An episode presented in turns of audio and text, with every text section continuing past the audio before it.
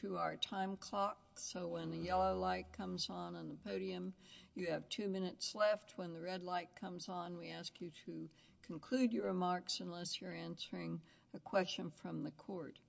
We'd also advise that we have read the briefs and record excerpts. We may not have gotten into the entire record, and we appreciate record citations when those are appropriate. So with that, we call the first case of the morning, number 23-50167, Children's Health Defense versus FDA. We'll hear first from Mr. Barnes.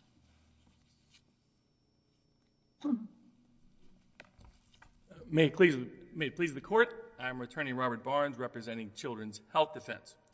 The question here is whether Children's Health Defense stated a case or controversy within the meaning of Article III of the U.S. Constitution. We contend they did. This is not a case where Children's Health Defense is seeking remedy for some third party.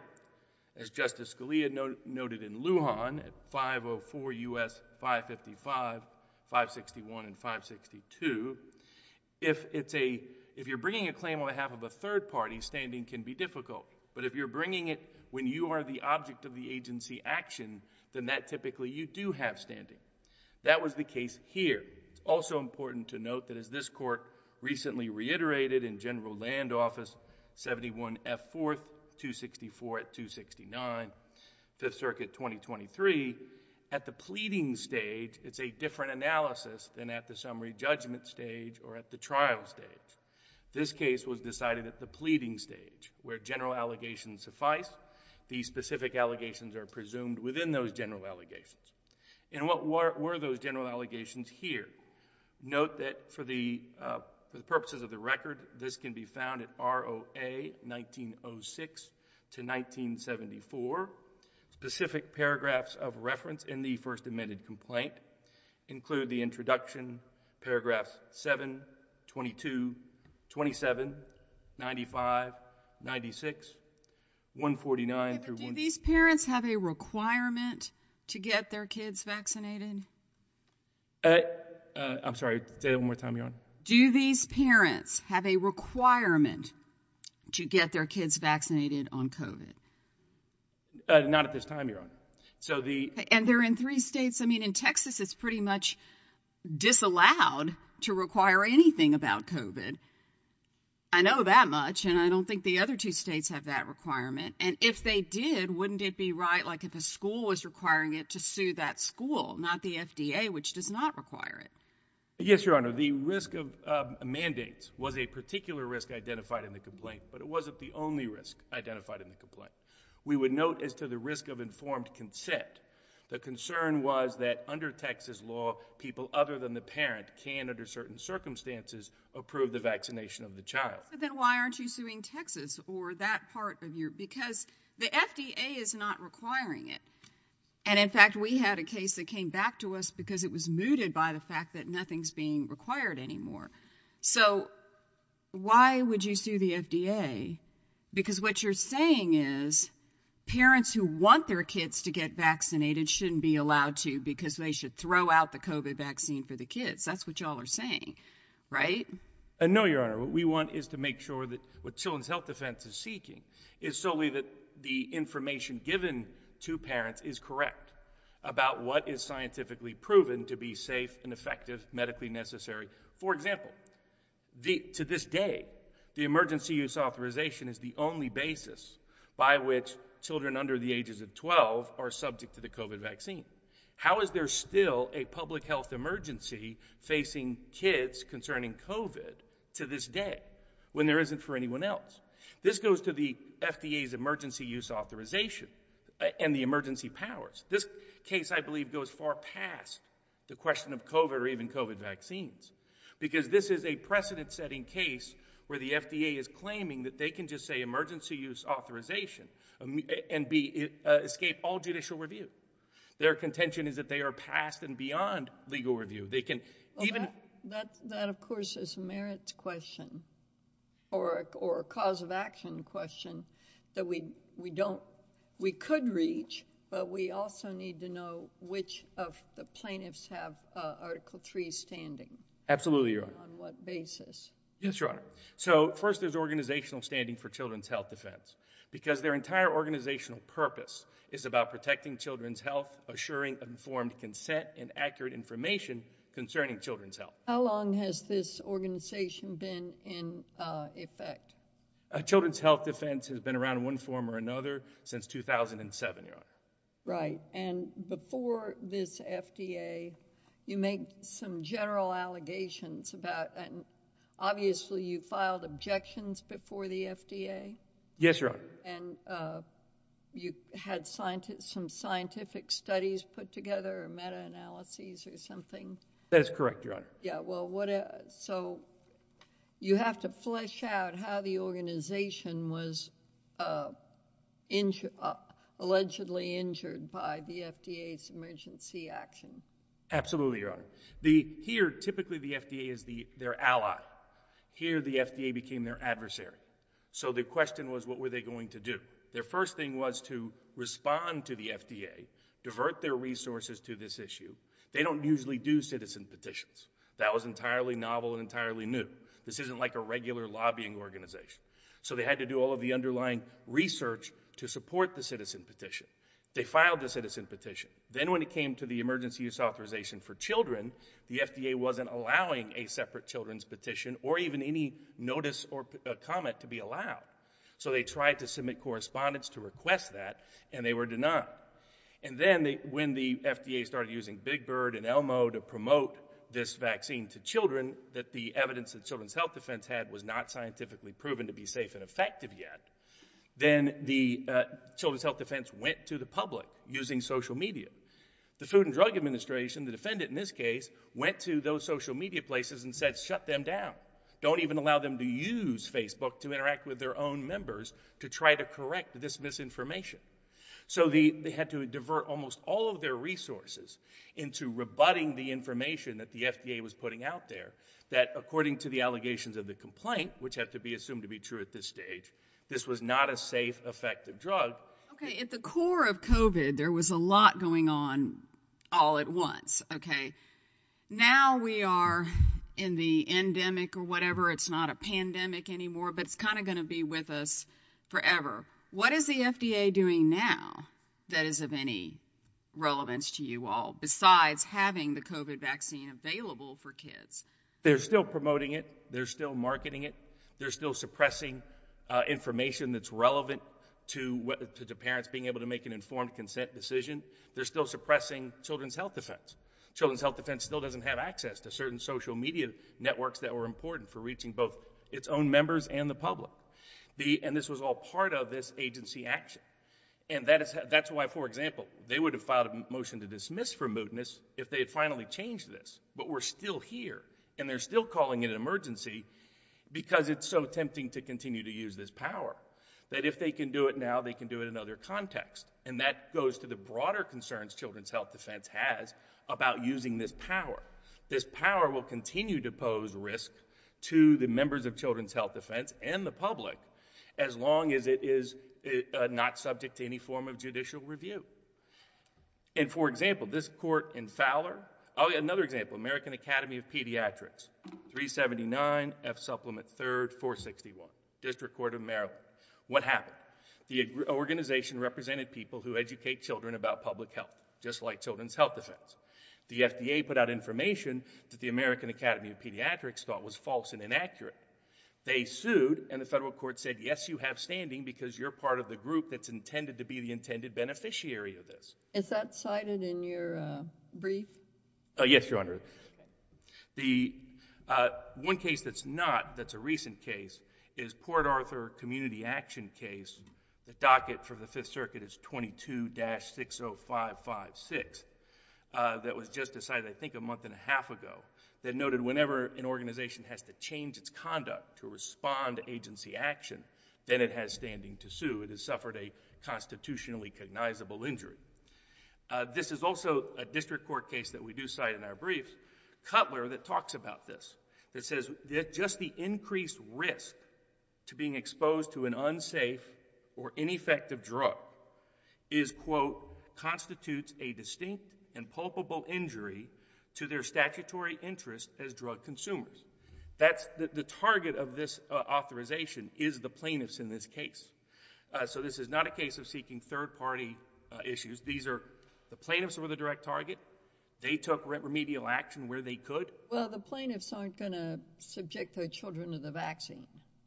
So really they're not injured until and unless it becomes a mandate. There, I think the question is whether the risk itself is an injury. Putting aside the organizational standing, Children's Health Defense has already experienced substantial cost and massive diversion of resources in responding to this. But putting aside the organizational issue, on the associational standing or the individual standing, courts have previously recognized that merely the risk is the injury. Well, those are cases that involve things like bad vitamins or supplements or food additives or something like that, right? Yes, Your Honor. Where you could ingest them sort of accidentally. Not yes, necessarily, but usually. That's one way to do it. But this is a vaccine, and you know that you're going to take it or not take it. But your risk of being exposed to discrimination, your risk of the parental-child relationship being invaded, and the informed consent component, as the federal district court noted in Booth. There the child had not... That doesn't have to do with the FDA. It does here, because the FDA is the one acting in the coercive. Without the FDA, none of this is at issue. Like, let's say we looked at... But without the FDA, kids couldn't get a COVID vaccine, and who knows how many of them might have died without it. You're assuming that it's bad for kids, but the FDA did what it needed to do to put it out there in the middle of an unknown, all out of the blue pandemic. All we're asking is for the opportunity to, in fact, prove they didn't follow the science. If we're wrong, if they're right, the district court can so rule, and the vaccine stays available. We're only saying that whether or not they went through the scientific process... But you're trying to take the vaccine away. You said earlier you're not, but you are. If, in fact, it's unsafe and ineffective for kids, absolutely. We intend to prove that. If we're wrong, however, then the court can so say. The key here is there's not even a judicial review occurring. The FDA is beyond all review. That's what they're asserting. That's an extraordinary power. Well, there is a statute that talks about emergency powers, but again, we need to go back to standing because I do not understand on organizational standing, we have two or three cases that are cited frequently in the briefs, like NAACP v. City of Kyle and El Paso case and some others that you have to that say courts must be very careful about allowing organizations to assert standing. Otherwise, you can manufacture an organization which can immediately manufacture standing and create put us in the position of an advisory opinion. Yes, Your Honor, right. And we're not seeking that at all. I mean, well, when you say, I mean. So what struck me in what you said earlier was that FDA used to be the ally of your group and that this was the first time the group had done a citizen petition. I had assumed Children's Health Defense had always been involved in that kind of activism. It's been involved in activism in terms of educating the public and making sure its members know. But in that capacity, the expectation is the FDA is their ally in that process, not their adversary. That the FDA is not the source of the misinformation. Someone else is the source of the misinformation. Maybe a drug company, maybe a medical care provider, maybe someone else, maybe an environmental company. A lot of Children's Health Defense originated with environmental toxin concerns for children. So in this context, this was new, having to not only rebut them... So you're saying anybody who disagrees with the FDA has standing? No, Your Honor, only if you're within the protected intended beneficiaries. What the federal court noted in Cutler was that the intended beneficiaries are the drug consumers. So if you're one of the drug consumers... So, for example, let's say I sued over the abortion pill. Well, the abortion pill doesn't concern me. But if I was someone for whom the abortion pill was needed, then I would be one of the intended beneficiaries who would have the right to sue and if it was taken away from me. Like I said, the parents here are not required to get their kids vaccinated. Mm-hmm. And I respect that deeply, so I'm not trying to say you have to or you don't have to. I'm just saying there is no requirement, and so that is something I respect their rights. But parents who want to get them vaccinated, You seem to not respect that right. No, what we want is for the scientific process to go through and for there to be independent judicial review of whether the law was followed here. That is all. And if it wasn't, if the law wasn't followed, if emergency power was abused, if this wasn't scientifically proven, we don't want to wait until 15 years from now and we have a different epidemic on our hands, like what happened with the 1978 swine flu vaccine, where 2 years later we figured out, oh, the FDA rushed it. They shouldn't have rushed it. Now we have more injuries from the vaccine than we did from the disease. We don't want to, like, for example, could somebody sue after they suffer death or disability? Could they suffer? Not really. It's no longer redressable. Right now, this is redressable. It's about the information that's creating the risk, the authorization that's creating the risk, the mislabeling and misbranding that's creating the risk. And that is, in fact, what the FDA fundamentally is in. I apologize. I'm out of time. Thank you, sir. You have rebuttal at opportunity. Thank you, Your Honor. All right. Well, where did I put it? Oh, here it is. Right.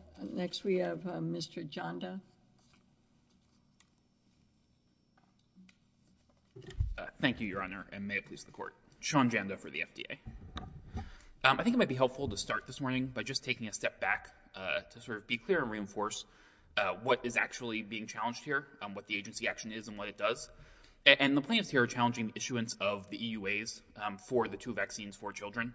The issuance of the EUAs does not regulate anybody in the sense that it doesn't require anybody to do anything. It doesn't prohibit anybody from doing anything. It just ensures that the companies are able to market the vaccines so that parents and pediatricians can decide together whether... Well, what about the CHD who says y'all have screwed it up and they want to show that? So to the extent they think that we've screwed up the science, I don't think that's an injury to them. And so on the organizational standing piece, I think the starting principle sort of repeatedly articulated in this Court's cases, and this is true for organizations and individuals, is that an agency or a defendant doing something out in the world that you disagree with or that you don't like or that you oppose is not enough to give you standing. And that's true even if you choose to dedicate time or other resources to trying to combat that thing that you don't like, trying to... In addition to that as needed, what would give them standing? So I think the line that this Court's cases draw is between agency actions, like I said, that sort of operate or defendants' actions that operate out in the world, and actions that really in some significant way impair or regulate the party trying to challenge them. So I think Havens Realty actually is a good example, particularly in juxtaposition with the Louisiana Fair Housing Center case that we cited in the 20HA letter, because both involved nonprofits that deal with housing discrimination, trying to sue alleged purveyors of discrimination. And Havens Realty, the Supreme Court held that the organization had standing. And the theory there was that the organization engaged in counseling of individuals to try and help them find housing, and the defendants had sort of directly impaired their ability to do that by providing them false information about what units were available in their apartments. And so without appropriate information about what units were available, the organization couldn't properly counsel its clients.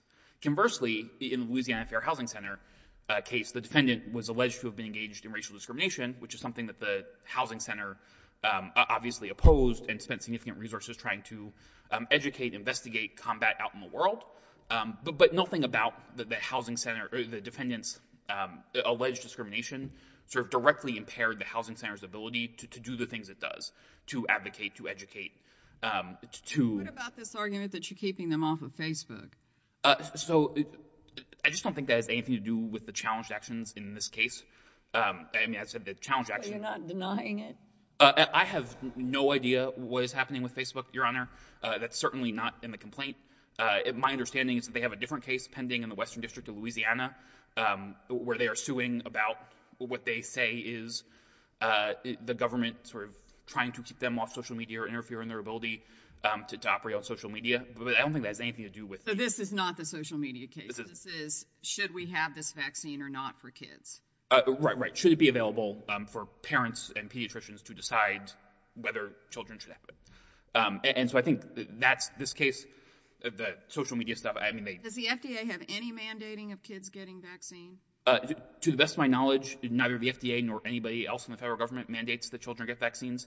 There's certainly no allegation in this complaint. I even think the government mandate on general, on people that work for them and stuff has also been being pulled back. That is broadly true, Your Honor. I'm not Because I know we had one that we had a en banc that got sent back to us as food. That is correct. I don't want to say that sort of every place where the federal government has required them has been pulled back, but it's certainly moving in that direction. And there's certainly, as I said, no allegation in the complaint, and I think certainly sort of the opposite, the sort of disavowal of any such mandate at the podium today, as best I can tell. But he's saying y'all haven't made it, it's not safe for kids, and that's what he's challenging. That is sort of the merits of their claim. That's right, Your Honor, that the FDA is scientific. Then proper. Why? He's saying they have standing for that. Right. And again, I just, no one is making, with respect to the individual plants, no one is making the individual plants' children take the vaccine, as best I can tell. Certainly which the FDA is not. Which is different from some vaccines are required. Excuse me, sir, but an emergency use authorization implies that there's a basis for emergency use, and FDA has not discouraged.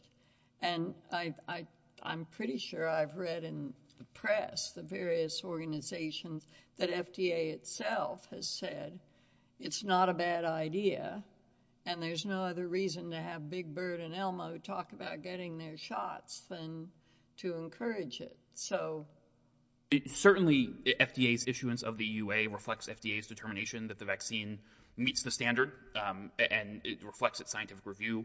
But I think, again, the important point is that FDA is not requiring that anyone get the vaccine. FDA has issued the authorization, which helps ensure that... I mean, you know, whether there's a cause of action is a completely separate question, but insofar as this group is saying that colorfully that the FDA turned from ally into opponent, and that they have never, that in trying to get out information to their constituents or the public about risks of vaccines, they have been hindered by the FDA's emergency approval, that they never had to file a citizen petition before, that they had to do all sorts of contortions novel to their organization. Doesn't that seem to fall into the category of unusual activity, oppositional activity that yields standing? No, Your Honor. And let me put the citizen petition to one side for a minute, but I'll get back to that because I think there are some additional problems with relying on that to generate standing. But I think at an overall level, the problem here, again, is that nothing in the EUA requires the organization to do anything, or it regulates them in any way. To the extent that they disagree with the EUA, that they choose to spend resources trying to educate the public or advocate about... What they said they were trying to do was prevent the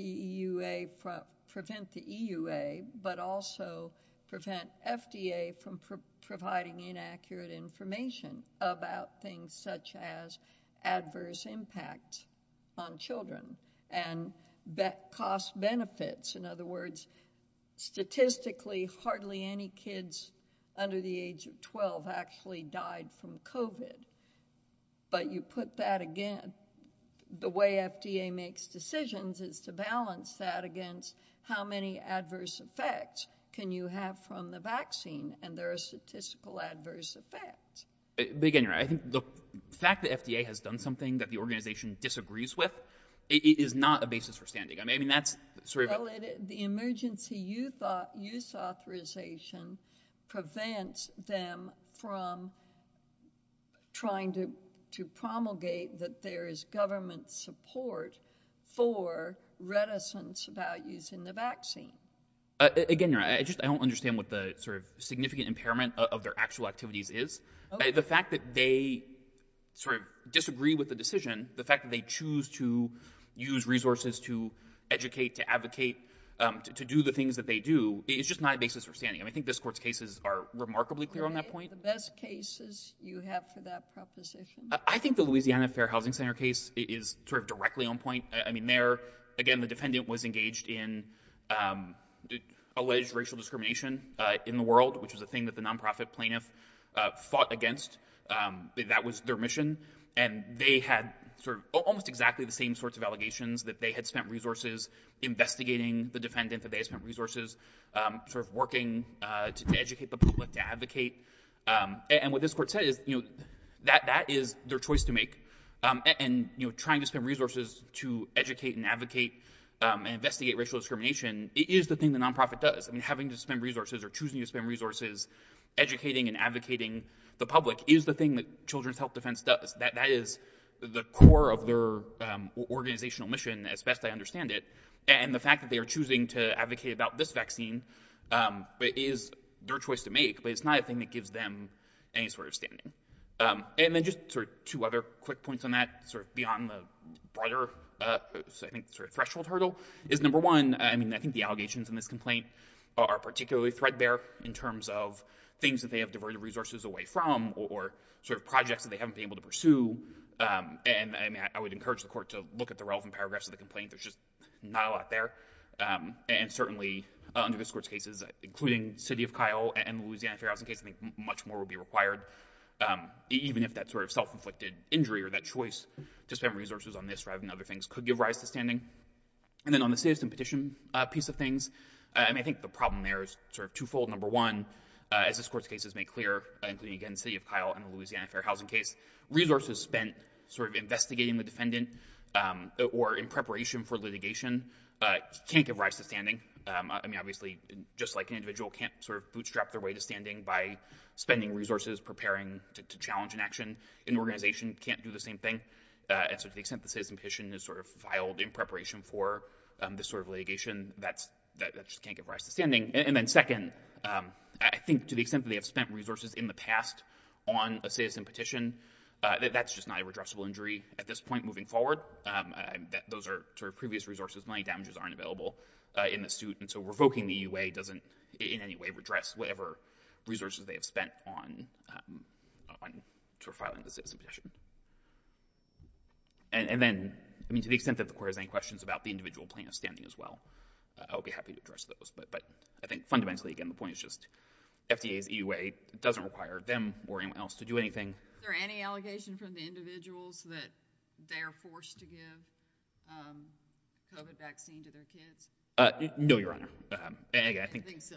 At the podium today, I understand the opposing counsel to say there's no allegation, and it is in fact not true that any of the individual plaintiffs' children are subject to a vaccine. And then, I mean, just very briefly, to the extent the court thinks standing is difficult or gets past standing, I think the one other piece of this is that the agency actions here are sort of expressly textually committed to agency discretion by law.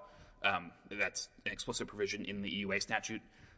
And so, you know, in this court, that preclusion of APA suits for actions committed to agency discretion by law is a jurisdictional preclusion of review. And this court certainly could, I think, affirm on that very easy basis, even if the court gets past standing or doesn't want to address standing or finds it more difficult. If there are no other questions? Yes, we have no other questions. Thank you. All right. Thank you. Okay, Mr. Bynes. Thank you, Your Honor. First, on the Louisiana case, that's a tester case. This is not a tester case. There were no members, and they were suing on behalf of a third party. This is not suing on behalf of a third party. Of note, in that case, the court... Your entity is not going to be getting vaccinated, so it is really third parties. The organizational standing is still present, Your Honor, because what Children's Health Defense is about accurate information to parents and children, including the members, but the broader public, so they can make informed... Was this case about the Facebook or the other case? This case, paragraph 162, Your Honor, I believe it's at ROA 1946, if I recall the correct ROA citation, Your Honor. We actually cited it in this case. But was that your claim, or is it in this other case, the claim? There's also a separate claim here, but yes, it was part of this claim, Your Honor, because it was all about accurate information, the ability to get accurate information to parents concerning their children. Okay, but the restricting you on Facebook, was that something that you claimed in this case? Is it issue in this case? Yes, Your Honor. Then why do you have the other case? The other case goes to multiple other agencies and other actors, Your Honor. This concerns the FDA. In that case, it concerns other actors within the Biden administration.